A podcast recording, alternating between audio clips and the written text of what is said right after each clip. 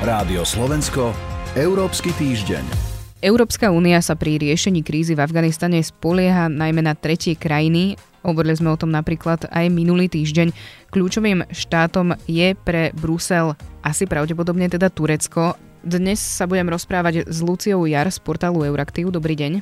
Dobrý deň. Od mikrofónu pozdravuje Sonja Vajsová. Európsky týždeň. Ako dôležitá je z vášho pohľadu eh, pre Európu Ankara? V kontexte tých migračných vln tvorí krajina jednoznačne akúsi bariéru pred vstupom migrantov do Európy a je si toho teda plne vedomá. V 80 miliónovom Turecku pribudlo za 6 rokov tej migračnej, od, od začiatkov tej migračnej krízy okolo 4 milióny utečencov a pripomíname si, že vlastne celá Európska únia s takmer 500 miliónmi obyvateľmi za tie roky sprocesovalo mnoho, mnoho menej žiadosti o azyle. Takže naozaj sa dá povedať, že tá spolupráca s Tureckom je pre Európu v tejto oblasti kľúčová a aj tie ostatné roky nám jasne ukázali, že, že blok vo významnej miere sa na Ankaru v tomto spolieha.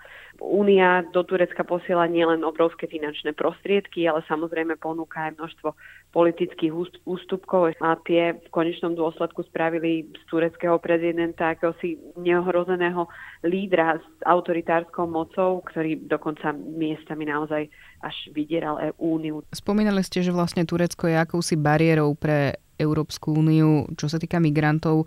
A z Turecka tiež idú správy o tom, že tam silnie ale protiimigračná nálada.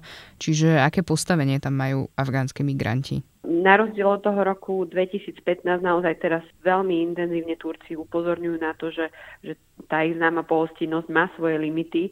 V podstate ten antimigračný sentiment narastol a to opäť v takom kontexte nielen jednej veci, ale aj v kontexte toho, že krajina má obrovské hospodárske problémy, ktoré v podstate na svojej kúpnej sile ako keby pociťoval každý jeden Turek, každá jedna Turkyňa a taký narratív o, o takom spoločnom nepriateľovi, ktorého možno, možno obviniť aj napríklad za zlú ekonomickú situáciu, vyhovuje potom aj domácej politickej elite. Napríklad najväčšia vládna strana prezidenta Erdoána, ktorá v podstate v súčasnosti má najnižšiu podporu verejnosti od, od vzniku.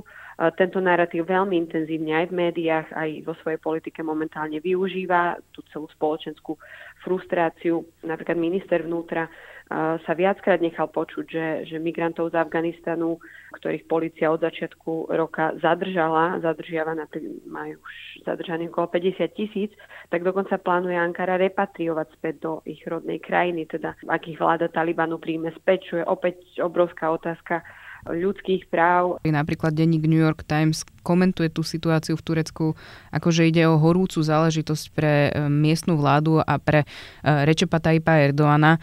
Ten avizuje, že viac dvere Afgáncom neotvorí. Vieme, že Európska únia, aj sme to o tom už hovorili, sa dohodla práve s Tureckom na tom, že časť migrantov zostane na jeho území.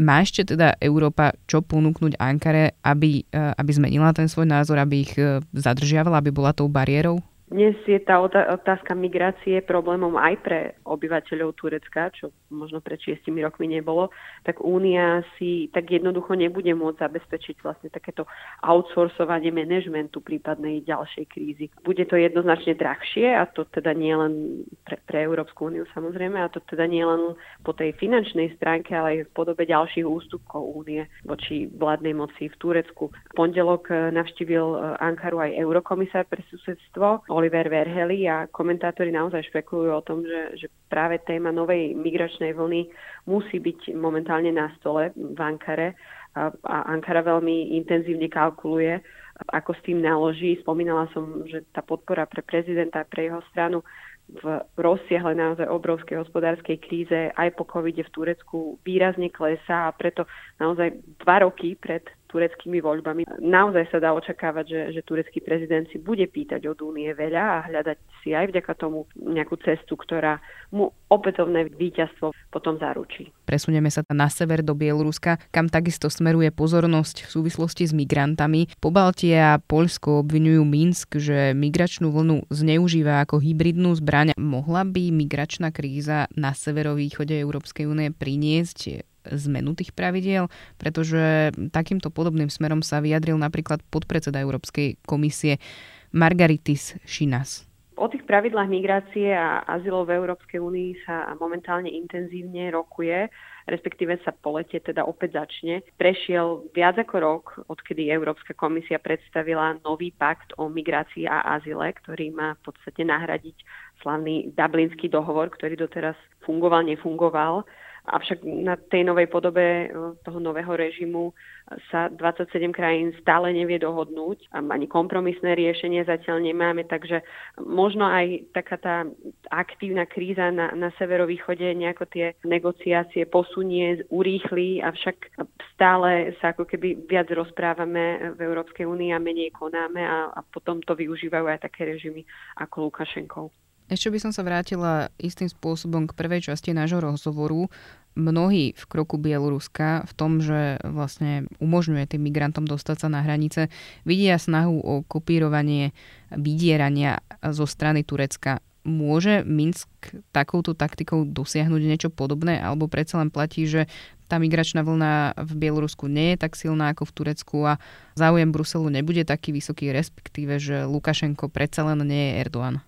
V tomto máte pravdu, na rozdiel naozaj od Erdoána má Lukašenko skutočne až v úvodovkách takú nevýhodu teda v počte utečencov, ktorí by záujem o prekročenie hranice vôbec mali. Navyše utečencov z iných krajín, na rozdiel teda od Turecka, až tak veľmi nepribúda aj v súvislosti s, tým, s tými zastavenými letmi z Bagdadu a podobne. Ale o tom, že sa Lukašenko inšpiroval politikami tureckého prezidenta sa naozaj intenzívne špekuluje, len nesmieme teda zabúdať aj, aj na to, že sa už čosi také dialo v minulosti a že samotné, samotné takéto aktivity nie sú práve turecký výmysel. Zneužívanie migrantov tzv. globálneho juhu na riešenie naozaj vlastných zahranično-politických záležitostí sa už dnes ako keby stalo takou súčasťou globálnej mocenskej politiky. A túto donúcovaciu metódu využívali proti Európe napríklad aj Muammar Gaddafi, keď v prvej e, dekáde nového milénia viackrát hrozil vyslaním celej vlny utečencov, vďaka čomu sa mu podarilo získať aj zo strany e, Európy vtedy viaceré ústupky, zneužívanie migrantov. Aj Líbia sa dohadovala s Talianskom, mala rôzne dohody. Presne tak, áno. Teraz e, v tomto, v máji dokonca Maroko organizovalo presun približne 6 tisícov ľudí zo Španielska a to e, preto, že Španieli Eh, odobrili liečbu separatistického lídra zo západnej Sahary, čiže aj, aj tam sa to využívalo. Naozaj ten Lukašenko, eh, ani Erdoğan, ani, ani Maroko nie sú, nie sú jediní a platí naozaj, že pokiaľ Únia nebude mať nastavenú vlastnú azylovú a migračnú politiku a, a postaví ju na niečom inom ako na to, že sa bude po, spoliehať na tretie, teda mimo európskej krajiny, tak takéto zahranično-politické hry nebude vedieť efektívne Európska únia vôbec hrať a, a, už, a už vôbec nevyhrávať. Uzatvára Lucia Jar. Ďakujem vám za rozhovor. Ďakujem aj a pekný deň. Počúvali ste Európsky týždeň, pripravili ho portál euraktiv.sk a Sonja Vajsová. Rádio Slovensko, Európsky týždeň.